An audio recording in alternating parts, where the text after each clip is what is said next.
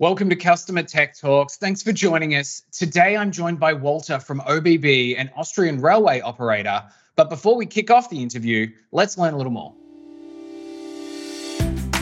ÖBB Personenverkehr AG provides public transportation in Austria and is Austria's largest mobility service provider. With over 4,000 trains and 30,000 bus routes available, every day more than 1 million passengers travel on our rail and road transport services.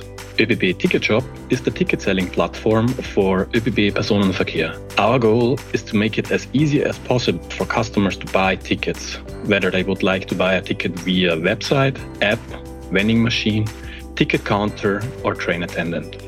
We are currently moving to the Azure platform to be able to give our customers a safe and reliable service and to get innovations to them as fast as possible. I'm joined today by Walter Pongratz, technical architect for ÖBB Ticketshop. Walter, thanks for joining us. Hi, Ben. Thanks for having me. Now, you've been working on the migration of services for ÖBB's ticketing system from on premises to the cloud. Can you share with everyone what drove the decision for this move? Well, there were three reasons. The first was reducing cost. The second one is better flexibility by using infrastructure that best suits the task and using software as a service uh, offerings. And the third one is a strategic reason. Ticketshop is a white label solution, and we would like to have other organizations in the public transportation sector in Austria to use our platform to sell tickets. The goal is for Ticketshop to be the only ticket selling platform for all public transportation in Austria. And having Ticketshop separated from the railway operational systems makes this more attractive for partners. Now, you started your migration at the start of 2020, the year that was. Um, and you mentioned that you had some challenges that you faced during the migration. Can you step us through what these challenges were? Well, the system was initially set up on prem, and we needed to migrate to the cloud while keeping the same level of performance, reliability, and security. And Ticketshop is not a simple web shop.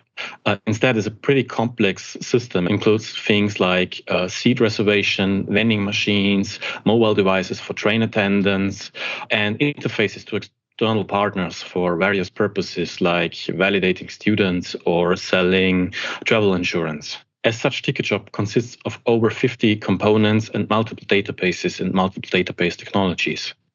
Also, when we started the migration, ÖBB did not have much experience with public cloud. ÖBB was just starting public cloud adoption, and we had no company internal frameworks, guidelines, or infrastructure uh, to build upon. Right. So, not only were you uh, taking on this huge project and this very complex system, but also really leading the way for the company with this migration. Now, you mentioned you decided to migrate uh, each component individually rather than a big bang approach. Can you tell us why you decided on this approach over, over others?